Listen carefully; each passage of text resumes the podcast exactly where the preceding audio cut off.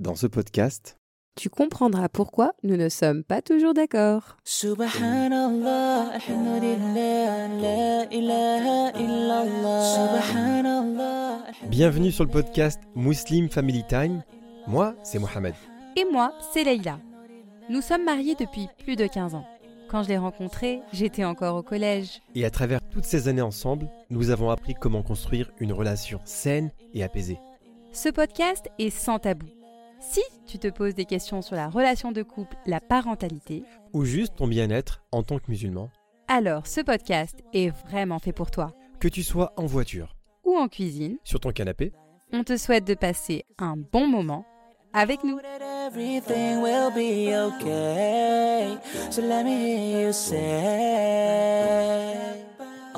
Salam alaikum à toutes et à tous, bienvenue dans ce nouvel épisode de Muslim Family Time. Aujourd'hui, je suis en compagnie de la ravissante, de la sublime Laïla, comme d'habitude. Salam alaikum Laïla. Salam alaikum Mohamed.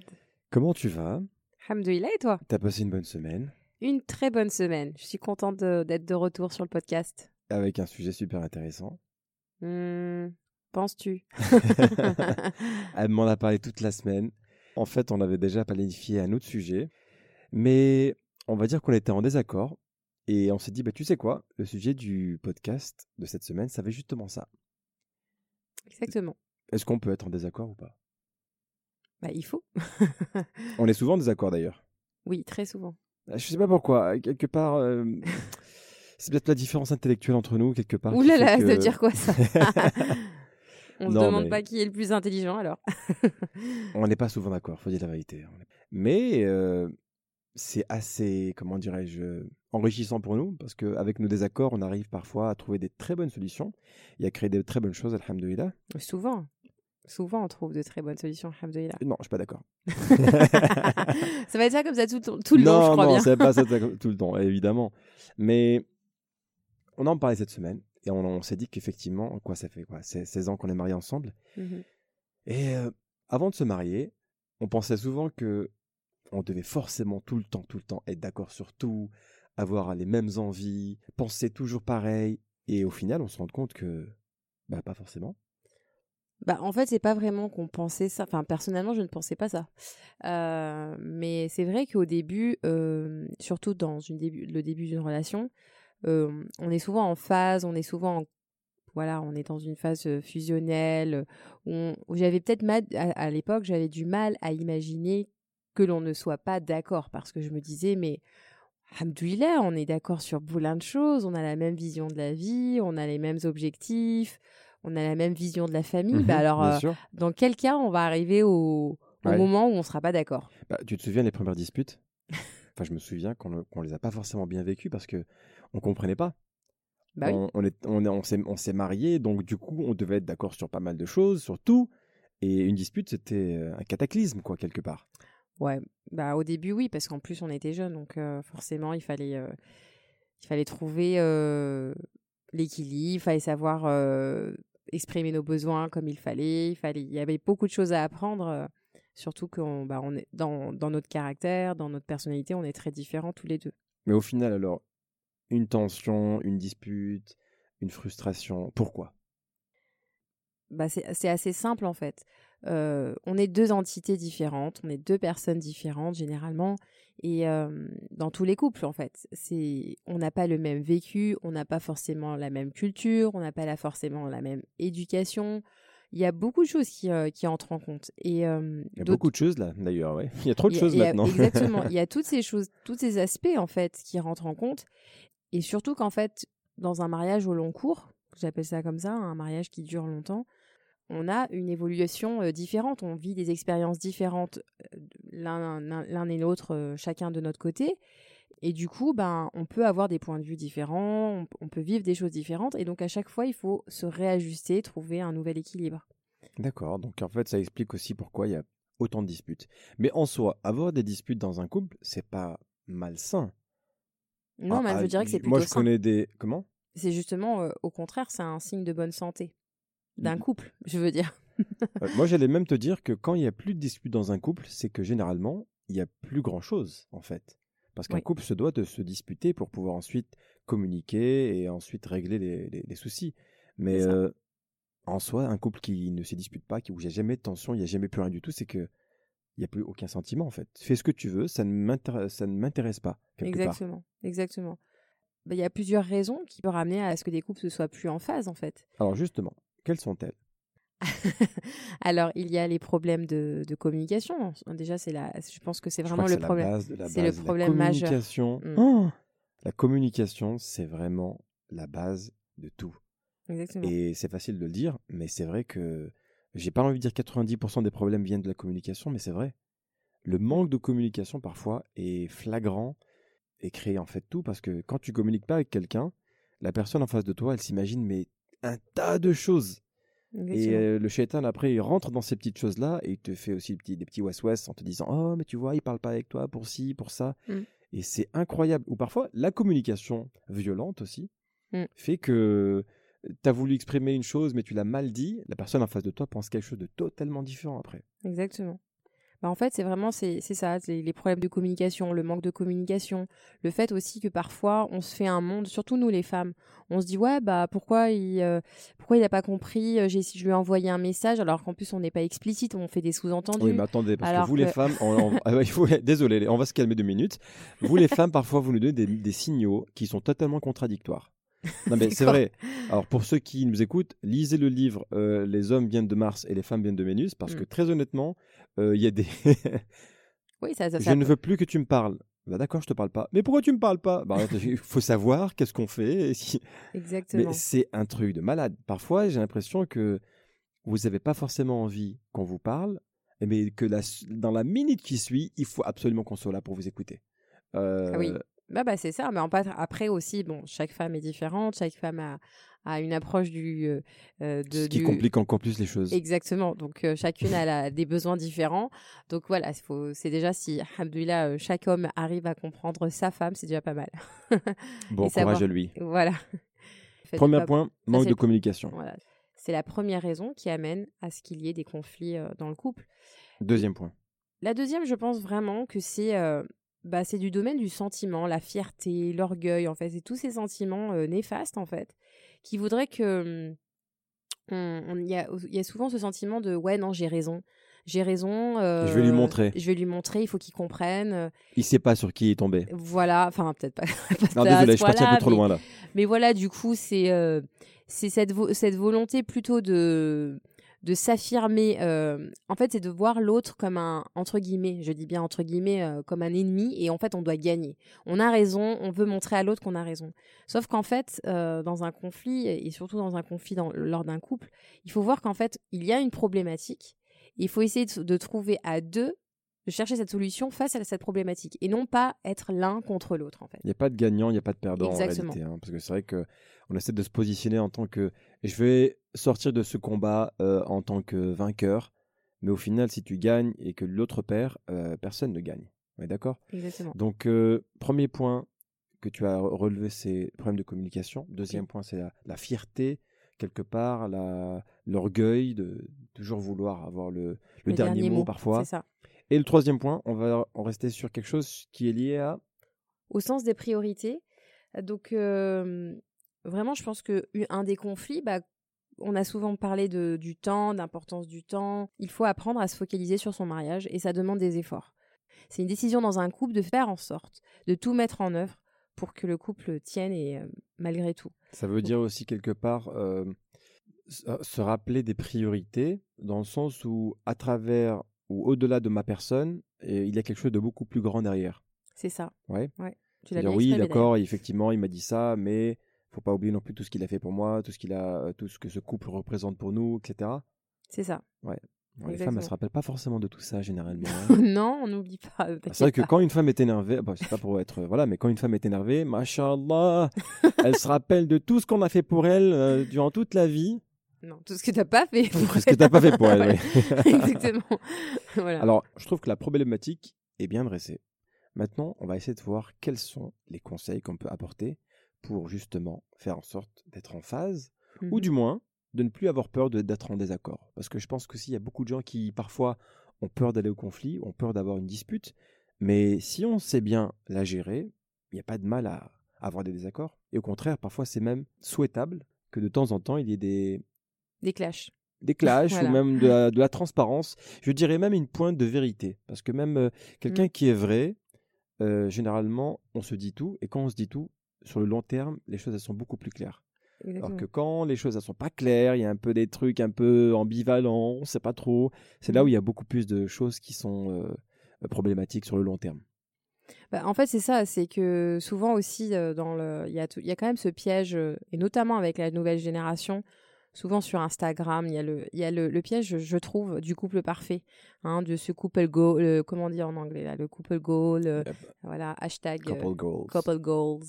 Euh, donc du coup, euh, vraiment, il y a cette envie d'être. puis, enfin voilà, le, sur Instagram, on va pas montrer les côtés obscurs d'un couple, donc donc il faut On, vraiment. fera, on fera un podcast sur les réseaux sociaux. Ouais, T'inquiète pas, on va le faire. D'ailleurs, ouais, ça serait un bon, le bon titre. euh, Ça va être sympa. Mohamed Leila, couple Instagrammable, couple goals, oh non, Ah, non, pas du tout. voilà. Ah non. Euh, du coup, on a, on a, c'est vrai que on a tendance, et ça c'est assez humain en fait, on a tendance à rêver d'un mariage qui serait, euh, qui serait une sorte d'autoroute sans obstacles, sauf que non.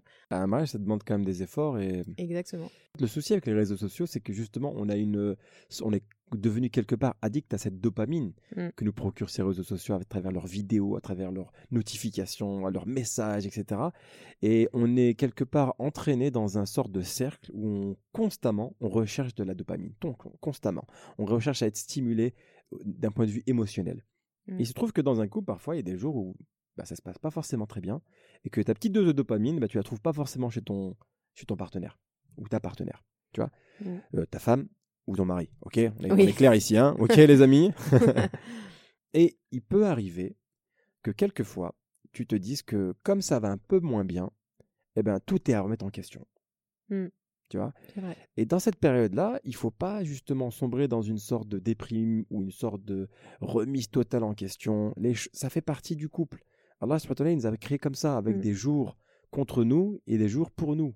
Et ces Mm. jours où justement où tout se passe pas comme toi tu le souhaites, c'est des jours où il y a quelque chose à apprendre pour que tu puisses aussi améliorer ta personne. Parce que la personne qui est en face de toi, ce n'est ni plus ni moins que ton miroir. Exactement.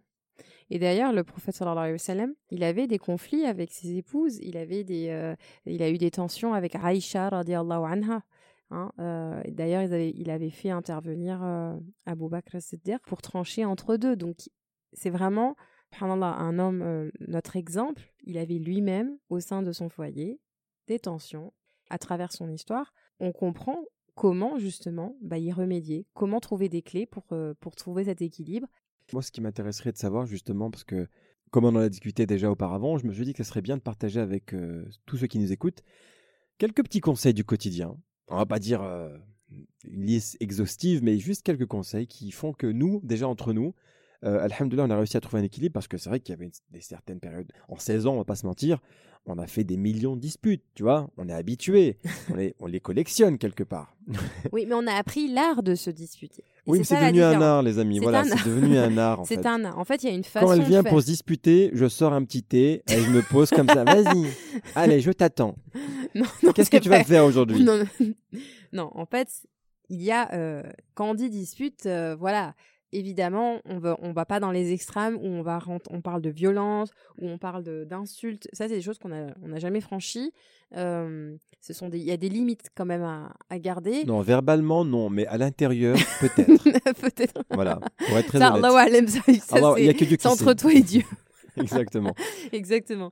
Donc du coup, en fait, euh, euh, vraiment, en fait, c'est un art, la- l'art de communiquer et l'art aussi de savoir se disputer, de se réconcilier. Donc du coup, euh, bah vas-y, dis-moi quelle, bah, est, je- moi, quelle je- est la première clé pour euh, justement. de- le premier exemple ou le premier conseil que je pourrais, moi, de mon côté, témoigner, c'est que une communication non violente, C'est ça, la une CNV. communication qui va euh, essayer de se centrer sur le jeu parce que quand on est en conflit, généralement, j'ai toujours moi tendance à te dire tu, tu, tu, tu n'as pas fait ça, tu aurais pu me dire ça comme ça.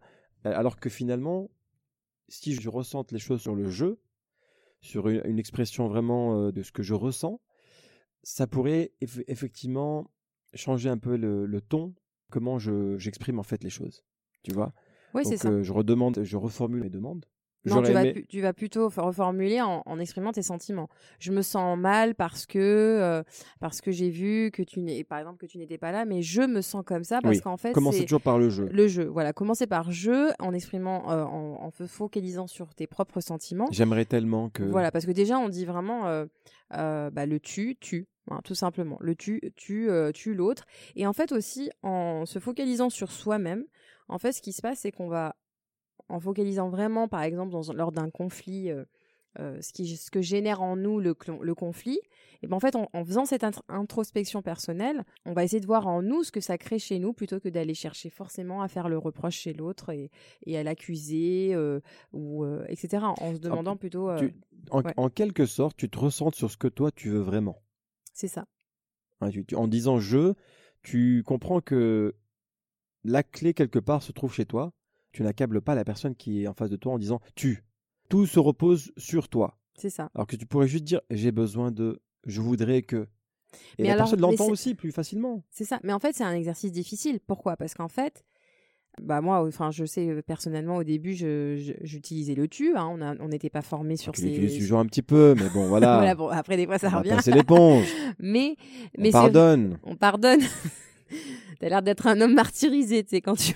Non mais alhamdoulilah, cette vie elle est courte. Alhamdoulilah. Alors, voilà, ça alors, passe vite. Donc on revient. euh, Mais en fait, c'est vrai que c'est un exercice difficile de. on- Là, c'est facile de dire oui. Je, je, on, leur- on les encourage à dire voilà, centrez-vous sur le jeu, etc. Mais ça fait, en fait, c'est vraiment faire preuve d'une grande vulnérabilité, parce que au lieu de dire à l'autre. Bah, par exemple, moi je sais qu'à un moment, euh, on va donner un exemple parce qu'il faut, faut- on, va, on va mettre les pieds dans le plat, on va dire. Mohamed est quelqu'un qui, euh, qui était souvent en déplacement, très souvent en déplacement, et c'est euh, et c'était un moment qui n'était pas facile pour moi. Il y a eu des moments où c'était vraiment pas facile. Vrai. Donc c'était beaucoup plus facile de lui dire, euh, enfin, il y a eu des moments où je l'accusais en lui disant, tu n'es jamais là, etc. Alors qu'en fait, quand... Moi, moi, je l'entendais pas comme ça parce que pour moi, elle me quelque part, elle me critiquait, donc elle m'a- elle m'accablait Donc, de quelque braquais, chose. forcément. Elle me braquait, je me braquais tout de suite, évidemment. voilà, tu te braquais dans le sens où il allait pas chercher à Et, et surtout, j'arrivais même pas à comprendre ta situation parce que tu m'accusais de quelque chose. Voilà, c'est ça.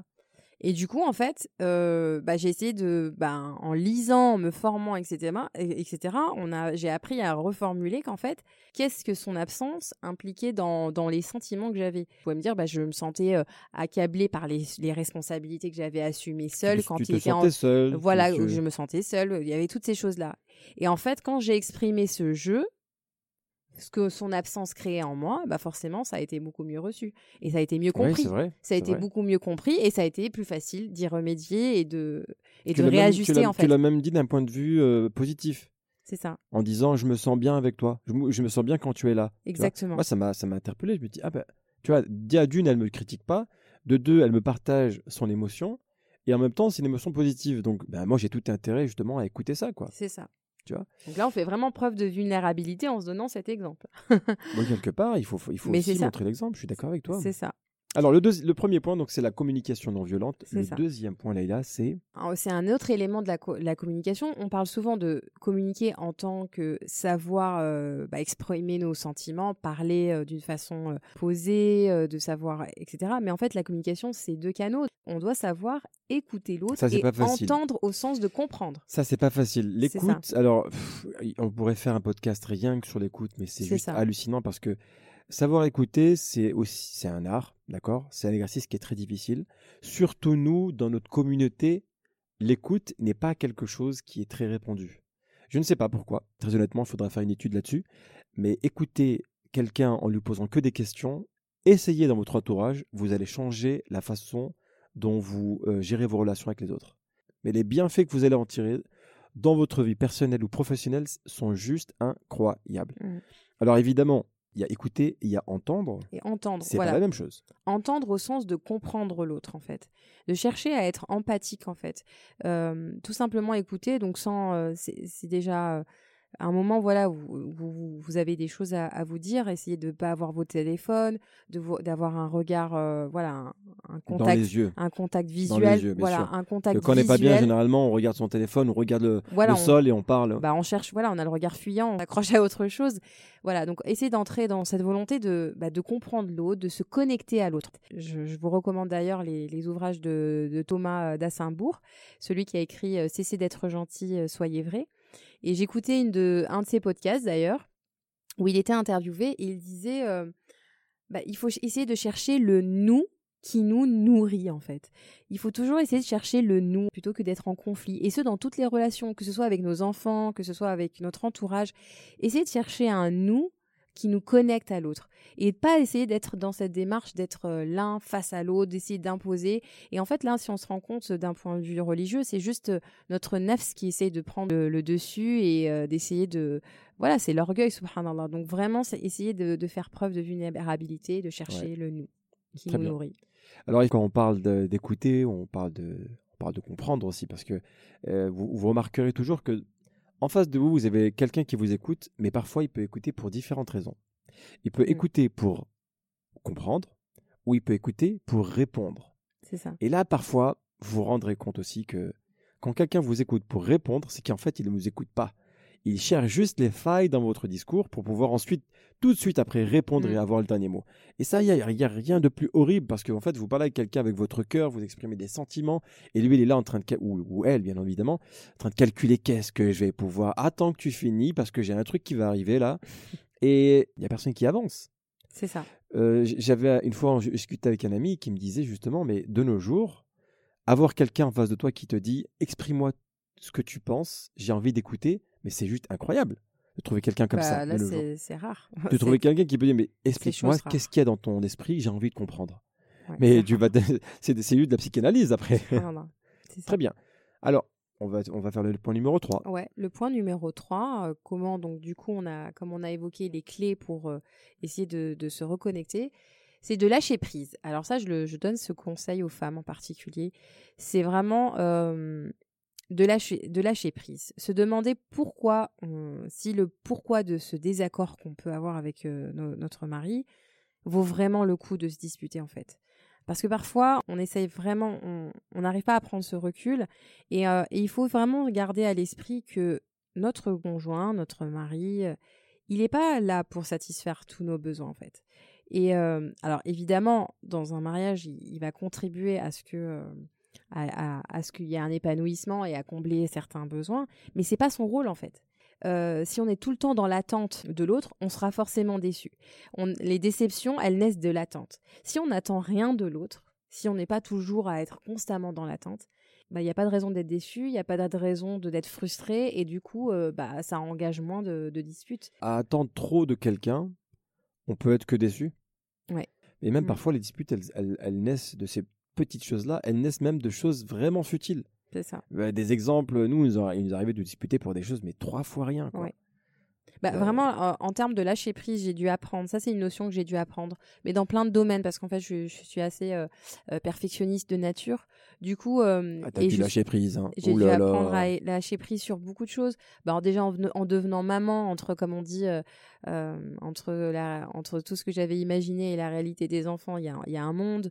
Euh, donc vraiment, c'est une notion que j'ai dû apprendre dans n'importe quel euh, domaine de ma vie et du coup aussi dans notre mariage, apprendre à lâcher prise. En plus, j'ai un, un degré d'e- d'exigence qui est assez élevé que je m'impose à moi-même et pendant longtemps, bah Ah, mais voilà, ouais, je, je, te l'imposais à toi et c'est vrai que bon. ce qui pas justifié. je vais pas critiquer parce que bon, c'est pas fait pour ça. on a- bon, il va régler mais- ses comptes avec moi. C'est peut-être le moment. Ça y est, j'ai fait preuve de vulnérabilité, ça va, non? Voilà. Non, mais bon, écoute. J'ai fait je, mon mea culpa. je te comprends. Voilà.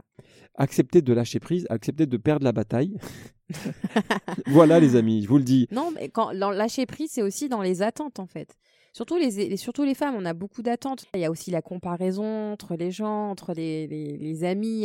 Il y a une sœur qui va venir, elle va dire Ouais, bah voilà, mon mari, il m'a fait ça. Ah ouais, d'accord. Puis l'autre, elle Ouais, rentre. ça, c'est pas forcément très bien. hein. Non, non, bah bien sûr. Mais ça, ça, ça serait aussi l'objet d'un nouveau podcast. Ça serait vraiment important à Le aborder. fait, ouais, le fait de se euh, comparer comme ça, c'est mal, malsain. Donc en fait, euh, Il n'y a juste- rien à y gagner en plus. exactement. Très bien. Quatrième point.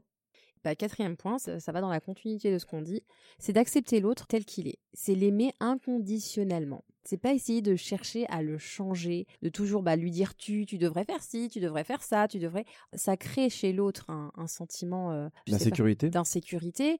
Ça va lui montrer qu'il n'est pas assez. Il va, sen- il va sentir qu'il n'est pas assez, qu'il n'est pas. euh, qu'on n'est jamais contente en gros. Alors là, c'est une problématique parce que on s'est marié avec une personne. On s'est marié avec, on dit toujours, euh, on s'est marié avec la personne telle qu'elle était. Ça. Pourquoi avoir envie que cette personne change, mais constamment? Évidemment, des conseils, alhamdoulilah, c'est toujours bien, c'est toujours préférable On doit de- évoluer, de, bien sûr. pouvoir évoluer, etc. Mais de toujours être là derrière la personne en la critiquant sur telle ou telle chose, Mm. je trouve que quelque part, c'est pas constructif. Et surtout, on oublie aussi une chose, c'est que si on critique une- un point, une chose chez quelqu'un, Mm. on va aimer mais 99 autres choses. Et pourquoi se focaliser que sur cette chose-là qui ne vous plaît pas? Exactement. Vous en oubliez tout le reste. Alors que si vous vous focalisez sur les choses incroyables que cette personne fait, je vous jure que les petits détails, vous allez les oublier. la chose que vous voudriez voir chez l'autre. Mettez-la d'abord vous en place. Par exemple, euh, vous aimeriez que votre conjoint, je donne un exemple euh, au hasard, hein, euh, vous aimeriez que votre conjoint euh, fasse plus de sport, par exemple. Et ben, au lieu de lui dire ouais bah tu devrais aller à la salle, euh, bah, déjà invitez-vous à avoir euh, une certaine discipline sportive, à aller courir, à aller euh, avoir une hygiène de vie, etc. Cette routine que vous vous imposez, elle a des effets positifs sur vous. C'est bah, c'est ça qui aura de l'influence, Bah, je, plus que, je te rejoins. que les, les beaux discours que vous allez que vous allez avancer en fait. Je te rejoins à 100% parce que c'est exactement ce que tu fais, machallah. Alors moi, très honnêtement, c'est totalement l'inverse. Moi, à chaque fois que je lis quelque chose d'intéressant, avant même de le pratiquer, j'ai un sentiment de partager tout de suite l'information. J'appelle tout le monde, je dis mais il faut que tu essayes ça, c'est vraiment super. Moi, je suis convaincu évidemment, mais je l'ai pas encore appliqué. Tu vois, Euh, c'est ça, ça. le truc. Et alors que elle, machallah, elle parle pas. Là, quand elle, a, quand elle a commencé à faire le jeûne intermittent, elle m'en a pas parlé, elle l'a fait toute seule. Et j'ai vu que j'ai vu tous les bienfaits que ça lui faisait, ça lui procurait. Ben, je m'y suis mis, mais sans broncher, quoi. Alors que euh, j'en parle, moi, après, j'en ai parlé à des amis, etc. Et les gens ne l'ont pas fait parce que ils ont besoin de, de- de voir l'exemple chez quelqu'un. Exactement. Mais c'est pareil avec les enfants en fait. C'est pareil avec les enfants. Quand on va dire aux enfants, bah voilà, euh, est-ce que tu as lu le, le Coran aujourd'hui? Est-ce que tu as, tu as révisé ton Coran? Mais ils vous voient pas vous-même euh, avoir une relation avec le Coran, ils vous voient pas vous-même euh, lire le Coran. Ou, euh, enfin, je donnais cet exemple pour le Coran, mais ça peut être pour n'importe quel domaine en fait. Quand on va dire aux enfants, ouais, t'es toujours sur ton, sur ton écran, euh, arrête euh, la télévision, arrête euh, d'être sur euh, ton iPad et, euh, et va lire. Mais est-ce que vous, vous lisez déjà? Est-ce que vous vous montrez à votre enfant que vous Je avez lis une sur l'iPad. vous, oui. Ah bah attendez, déjà que vous avez une relation hein. saine avec euh, les écrans. Et ça, c'est dans tous les domaines de la vie, hein, que ce soit avec, et avec n'importe quelle relation. Donc voilà, donc là, pour euh, résumer, c'est accepter l'autre euh, tel qu'il est. Souvent, on pense que on dit qu'on accepte l'autre. Ah oui, bah oui, on l'accepte, mais ça se fait aussi de manière inconsciente. On va glisser des petites phrases. Voilà, donc en fait, vraiment essayer de revenir à, à cet amour inconditionnel qui voudrait dire que on ne cherche pas à changer l'autre. Lors d'une dispute, c'est justement ces points-là qui reviennent. Mm. C'est pourquoi j'aime cette personne-là. Pourquoi je ne vais pas me disputer jusqu'à euh, la limite? Mm. Parce que justement, je tiens à cette personne-là. Et si à chaque fois, on se rappelle euh, de ce qu'on a vécu ensemble, des, des souvenirs qu'on a ensemble, évidemment que ce, ce sentiment d'amour va, va rester, va être solide. Mais si à chaque fois, on, on se rappelle que des critiques, que des mauvaises choses, ça va pas le faire. Mhm. Alors, très bien. Le dernier point, moi, je pense que c'est un point qui, pour nous, nous a euh, beaucoup aidé. C'est mettre en place un plan B, on va dire, quand on a des disputes. Ça peut être un plan de secours, ça peut être des règles. Pour nous, on en a eu pas mal. Et à Mhm. chaque fois, on les a appliquées et ça a super bien marché. Mhm. Moi, un des plans que, ou un des conseils, ou des, une des règles que je peux vous partager, c'est la règle de la balançoire. Alors, qu'est-ce que c'est? C'est très simple, c'est que lorsque Leïla est énervée, donc elle monte en haut de la balançoire et moi je redescends en bas. Donc euh, quand elle est énervée, moi je me fais tout petit. Parce que ça sert à rien de s'énerver tous les deux. Mm. Et quand Bah, c'est moi qui m'énerve, deux- et a donc elle c'est pareil, elle se fait toute petite. Parce que comme ça, au moins, c'est le principe Bah, de la après, c'est balançoire. souvent toi qui te fais petit parce qu'en en termes de, de, J'ai jamais été en haut de la balançoire. Voilà.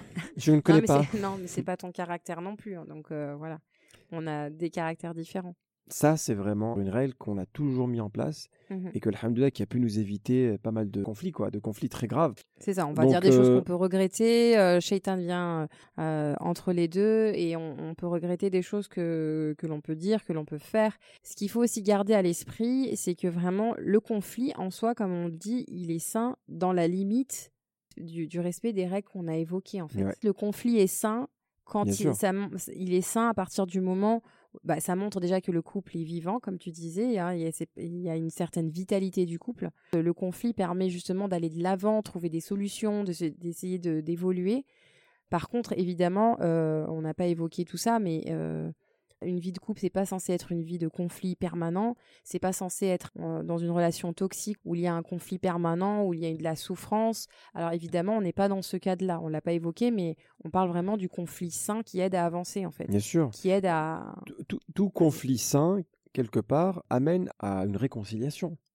Et c'est ça qui est beau. Et c'est ça, je pense que la, la sagesse dans les conflits qui sont sains, c'est que on apprend sur soi, on comprend pourquoi on a eu un conflit, on essaie de trouver les solutions pour que ce conflit-là n'apparaisse plus, et que derrière aussi, il y a une réconciliation. Et, et qu'est-ce qu'il y a de plus beau que de se réconcilier avec quelqu'un après une dispute? Lorsqu'on fait un péché, Allah il nous demande de se repentir, Mm. et donc quelque part, c'est une réconciliation avec soi-même également. Parce qu'on admet qu'on a fait une erreur et on demande pardon. Et ce processus-là nous amène À nous rapprocher de à Dieu. nous rapprocher d'Allah Mm. et également à devenir des meilleures personnes.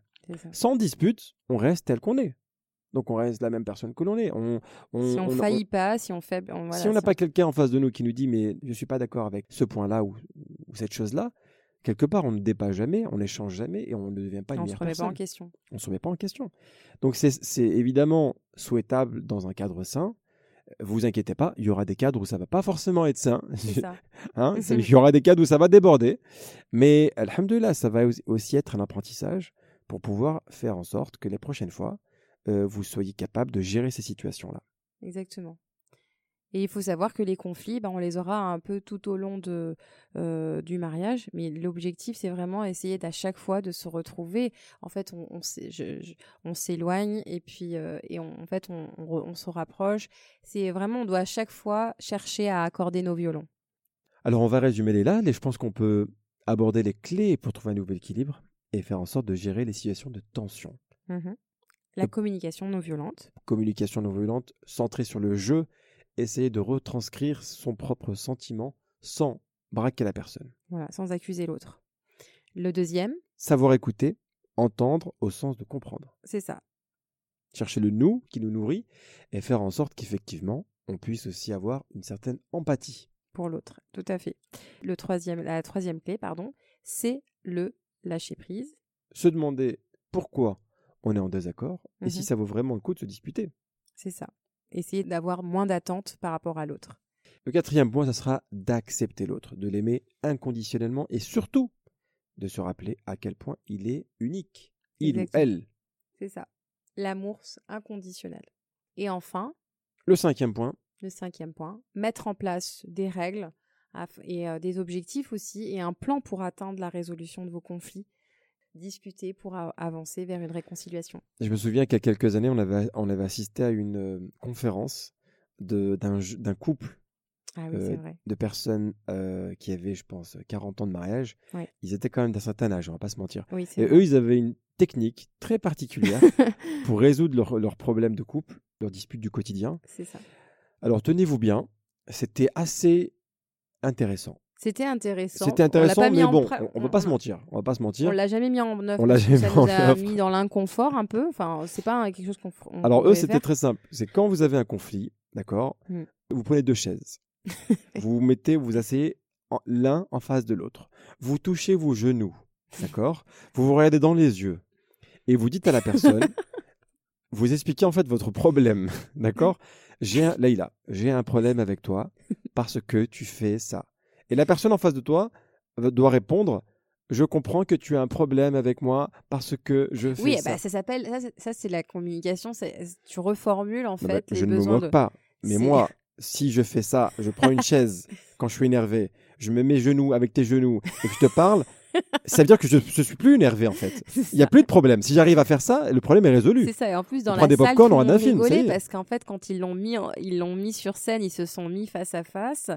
Et c'est vrai que c'était. euh, En fait, pour moi, c'était. il y avait- ah, C'était pas naturel. nous, chez nous, si on fait ça, nous, il n'y a plus de problème dans la famille si on fait ça.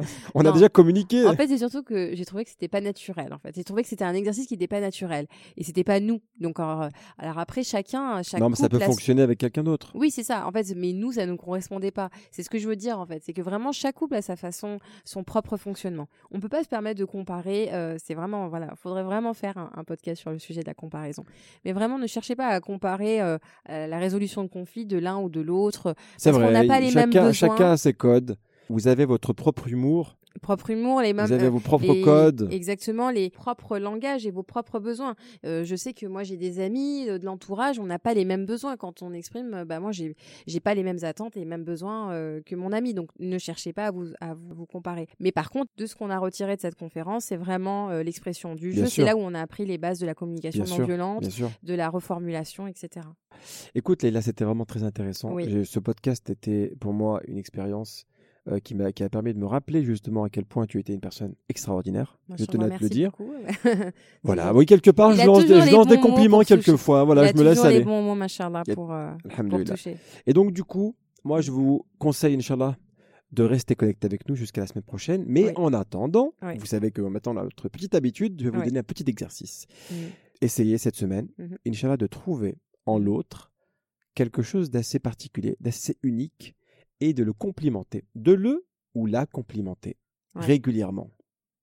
Et Oui. vous allez voir qu'au fil des jours, les critiques vont être remplacées par des compliments, et Mhm. la personne en face de vous va devenir quelqu'un d'autre. Je ne vous en dis pas plus, mais vous allez voir que le pouvoir d'un compliment, Pouvoir des mots. le pouvoir des mots, est quelque chose qui peut vraiment, parfois, et même très souvent, résoudre beaucoup de soucis. Parce que chez nous, la critique, malheureusement, elle ferme des portes, alors que le compliment bienveillant Mhm. en ouvre beaucoup d'autres. Sur ces petites paroles, nous vous souhaitons, Inch'Allah, de passer une excellente semaine. N'hésitez pas, évidemment, à partager ce podcast si il vous a plu. Nous vous envoyons, Inch'Allah, plein de bonnes invocations, Inch'Allah. Ne nous oubliez pas dans les vôtres.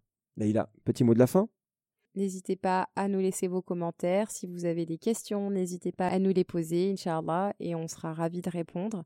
Passez une bonne semaine avec une belle harmonie au sein de vos foyers, Inch'Allah. À très bientôt, Inch'Allah. Salam alaikum wa rahmatullah. Salam alaikum.